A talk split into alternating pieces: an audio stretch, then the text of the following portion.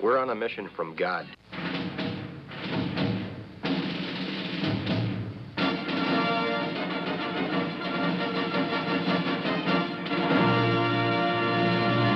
And now for something completely different.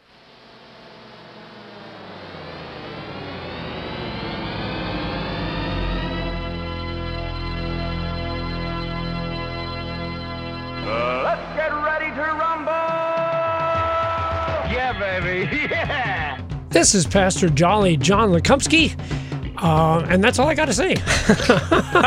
I'm, I'm a guy without a church right now. I'm a retired guy, an emeritus guy. Yeah, yeah, yeah. Well, we got a few extra minutes on, well, not minutes, moments on uh, Rest of the Basics because you don't have to share your Yeah. your long title, your long That's right. distinguished title.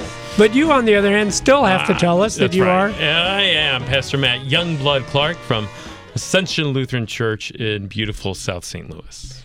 Um, and I, I have a. I, I want to tell you a story. Can I start with a story? Yeah. Because what's what's about to happen? This is so exciting. I love this time of the year, even though I'm not a pastor. What's about to happen, man? Christmas, John? Yes, yes. Don't you love Christmas? well, we do. I do. What's not to love? Um, so years ago, uh, uh, the, there was a knock on my door, and it was uh, the Jehovah's Witness. They were making the rounds, you know. Yeah. And yeah. of course, we had no. Uh, can, is your parsonage right by the? Or do you have a parsonage? You don't have a we parsonage. don't have a parsonage. Uh, so you're fairly close to the church, but you're right. Not. yeah, right we're not right next door, but Okay. we're, we're close. So, so we are right next door, but but the way it looks, you couldn't tell because we're on a different facing a different street. Sure. We don't have a sign that says Lutheran Parsonage or anything. So I felt sorry for these guys because they think they're just meeting some Joe Schmo, and of course they've fallen into my trap. you were just waiting for Jehovah's Witness to come, come to my us. door. Come to my door.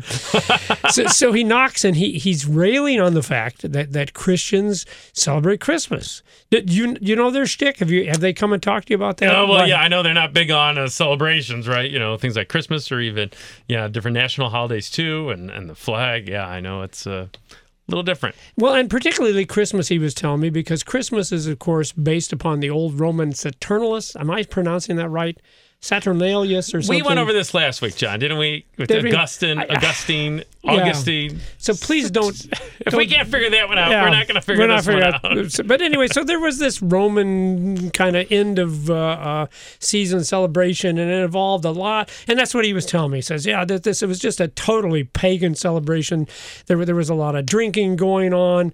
Uh, there was a lot of gluttony, just eating food right and left, and of course there was probably promiscuity as well. This is just this horrible, terrible. So how can you Christians, how can you Lutherans continue to celebrate Christmas when you know that the roots are in this horrible, terrible pagan celebration?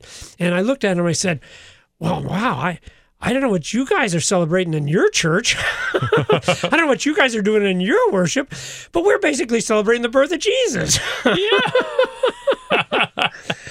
Uh, but but the interesting thing is, it, it, it, it does raise a question about not just Christmas, but all of the traditions that we surround with with Christmas. What what are some of the traditions that you do in your church for Christmas time? Because I imagine there's all kinds of special things you do that you would not normally do. Yeah. Um, well, drinking and partying and dancing. Ironically, it is true. Do you have a Christmas party? Uh, Do you boy, have a Christmas party? Do we have a Christmas at the church? Do we have a Yeah, Christmas party? yeah. Well, we yeah. Well, we, we have a number of different things. So for for kids, we have a birthday party for Okay, Jesus, yeah, which is kind of cool. yeah. So we it's, a lot of gluttony there. A lot, of, gluttony. cake being eaten so there. the- and then we do that intentionally the weekend after Christmas because Okay. we want to recognize look, Christmas is still going on. We're still celebrating. We're still celebrating Jesus' birth.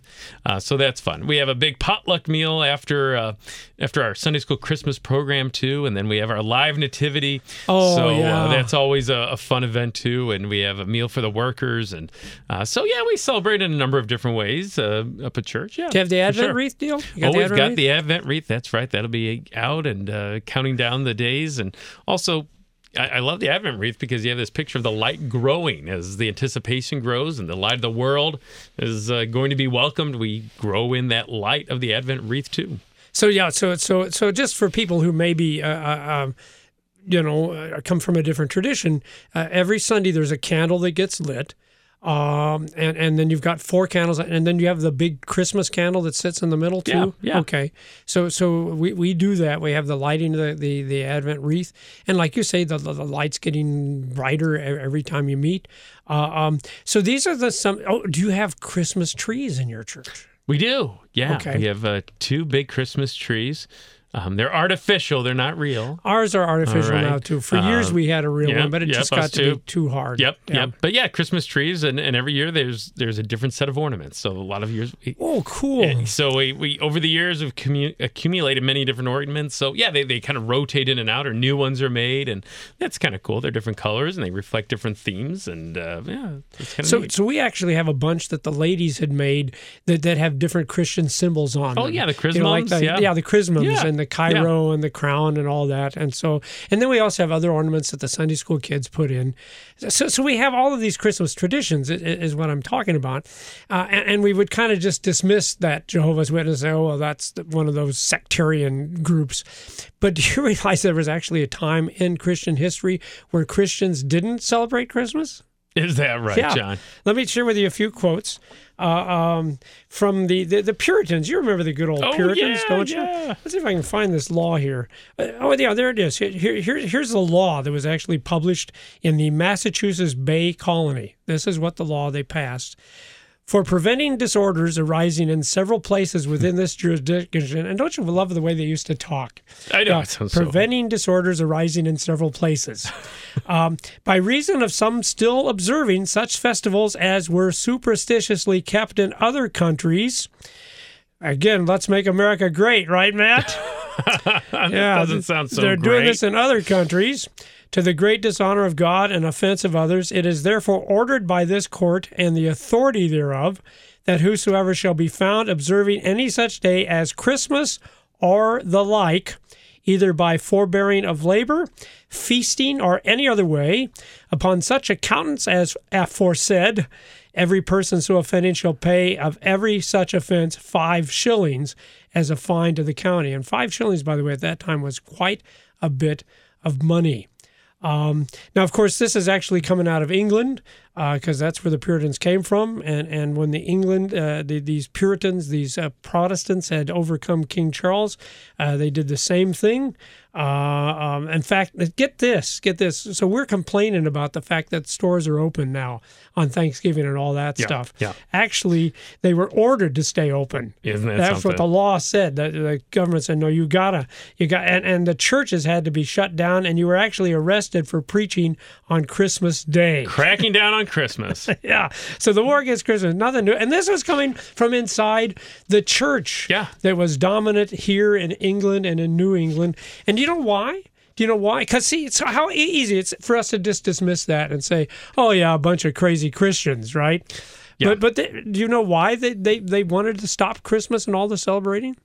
Well, I'm going to try to put the best Okay. construction on All right. it. Yeah. Uh, maybe put the focus where it should be on Jesus and not just the partying and the drinking and everything associated with that. So so that's the irony. Yeah, That's They're- what you would hope, at least, right? well, th- their concern was threefold. N- number one was, of course, because this smacked of the Pope. Well, yeah, because the Puritans are trying to purify the Church of Right. England from Catholic, Roman Catholic influences. Exactly. Thank you. That's why they were called Puritans. Puritans. Thank you for that. That's exactly the point. And so you have all these old Catholic traditions that have been brought in. Christmas, because you can't prove that Christmas is the 25th. You don't know that's when Jesus was born. Not that we're not against celebrating Jesus, but, but you don't know. That's something the Pope brought in. So that was it, getting rid of those old Catholic traditions. But it's just what you said. In fact, probably in England in those days, pretty much Christmas was celebrated with a lot of drinking, a lot of eating, a lot of partying, a lot of focus on material things. Yep. Whi- Which is pretty much how we're celebrating Christmas now, isn't it? Shoot. So things really, the traditions haven't changed, have they, yeah. since the 1600s here? That sounds a lot like Christmas 2019 yeah. yeah. USA. So it, it was an honest concern. You know, we don't want to be doing this, like you say. They, they're dishonoring God. That That's what they actually thought. But now it comes to the question that you and I really want to wrestle with. Um, because uh, we, we've come out of the closet. We, we did this years ago. Uh, uh, we are we are Lutherans. We we don't Yes. hide that. In fact, we are Missouri Synod Lutherans. We, we we've been very front. And, and I, you know what strikes me, Matt? Isn't it wonder how tolerant people have been of us? We, we still have Amazingly we have still. Catholics and Baptists and other people like that listening to us. Thank you for your tolerance, people. We really do appreciate that. But Lutherans have a particularly unique view. Uh, I think it's a scriptural view on how you handle traditions. Okay, you want you want to Sure. talk? Can we talk a little bit Let's about talk that? All right. traditions. Did you bring your big book of Lutheranism with you today? Matt? Tradition. Tradition. My big book of Lutheranism. Yeah. I've got it right here with me, John. So, so there, there's a thing. There's a thing. Uh, uh, we uh, we have a call. We got all kinds of Lutheran confessions, Yes. which I think is absolutely neat because we want people to know what it is we believe. We're not trying to hide any of this stuff. Yeah, know? I think it's very yeah. we believe you're good. saved in faith by Jesus Christ alone. We're not. No, that's what we believe. Yeah. yeah. Uh, and so we have something called the Apology uh, of the Augsburg Confession. Okay, and the Apology actually addresses this topic. It addresses human traditions. Could you read just a couple of quotes from there? Could you read from the Apology, Article 13 for Yes. starters? An apology does not mean like they're apologizing. No, no. But it's a defense, right? Yeah, thank you for clarifying that. Again, see, I'm sorry again. Thank you for your tolerance. As Lutherans, we have all these code words. I know, Everything- I think everybody I know, yeah, understands yeah, it, but no, no, yeah. So, so we made our confession, and then the the, the Roman Catholic Confutation, I think is Yep. what it was called, and they came back and said, "Well, we kind of agree with this. We kind of, oh, no, no, no, no, no. You guys are way off on this thing." And so our apology then was our response, our defense of what we had said. Yes. And and it was interesting. They they didn't like this article about the, the Roman Catholic Church said, Nope, you are wrong. This is not right. This is not how it should be. And this is our response. This is the response. Here Yeah, we go. Okay. yeah. Uh, they, the Holy Fathers, okay, instituted them, that is, traditions, for the sake of good order and tranquility in the church. And and for all the Germans listening out there, the word for for good order is Einigkeit, Einigkeit, and the word for uh, uh, tranquility is Frieden, which is sometimes translated peace. So, so the idea is is why do we have traditions? Because it brings everybody together. Okay, it brings everybody Yeah. together. Uh, read read another quote from the apology, if you would. Okay, sure. They, the, the church fathers, observed these human rites because they were profitable for good order, because they gave the people a set time to assemble, and because they provided an example of how well things could be done decently and in order in the churches. And finally, because they helped instruct the common folk. Yeah, yeah. they teach, in they teach words. and, and and and so that's the uh, uh, thing so it's to bring us together brings and, and don't you get that sense of unity the fact that you and i both have advent wreaths Yeah. that that's cool if i could go into your church hey he's lighting candles just like Yeah. i'm like they got the christmas tree up there just like i so it does it does give you that sense of, of unity and, and good order and of course teaching right because Yes. what, what are you going to do for advent you're going to do something you don't normally do Yeah. any other Yeah. month what are you going to do Yeah. Well, we're going to focus on the, the the coming of Jesus. So Yeah. things like the prophecies and uh, what the Old Testament has to say about the coming Savior, the Messiah, Jesus' first coming, his second coming that's promised. So yeah, we're and, and use those tools. At least I like to. You know, the things like the different paraments and the different colors and the different and the nativity scene and the Advent wreath to use those not just to decorate, but to but to truly teach, to truly teach. You know, primarily children, but everyone, no matter what age, to teach and point to Jesus. Now, now, will you have extra services? Not, not just. I know you'll have an extra Yeah, Christmas yeah. Eve service. Yeah, so but, but yeah, have- yeah, so on Wednesdays we'll take the time to pause from the busyness of of our lives and the busyness of our week, especially leading up to Christmas, and yeah, we'll gather together on Wednesday evenings. We'll eat together and then we'll worship together. So, so actually, you do kind of incorporate some of the A little feasting, little feast Yeah. in there too, and and that's okay. Yeah, Yeah. But that's all right. In fact, doesn't Jesus talk about that? You know, when the bridegrooms comes, that's not the time to fast. When the bridegroom's here, no, you got to celebrate. That's what Yeah, it's all yeah. about. Uh, so you do. You, you take and, and, and now you have all these extra opportunities to educate, and I really appreciate what you said there, Matt. It's not that we're putting up the purple. uh, What? Oh, what color? Oh, oh, there's a difference. In, what's your color for Advent? blue, Oh, we have blue too. But for years and years, we had purple. purple. Oh, see, we changed the tradition there on us and everything. Uh, but that's okay, blue or purple. Uh, uh, and, and again, an opportunity to educate people and, and not just say, we're going to have blue now, but why do we have blue? Why, why do you have blue, by the way? well, yeah, different. Uh, I think color of hope. I know, and our, our candles as well, especially that first hope candle is that's what's labeled. Oh, yep. are also blue. Yep. Um, so uh, that ties that all together too. And why do we used to have purple then? Well, yeah, that's a good question. Yeah.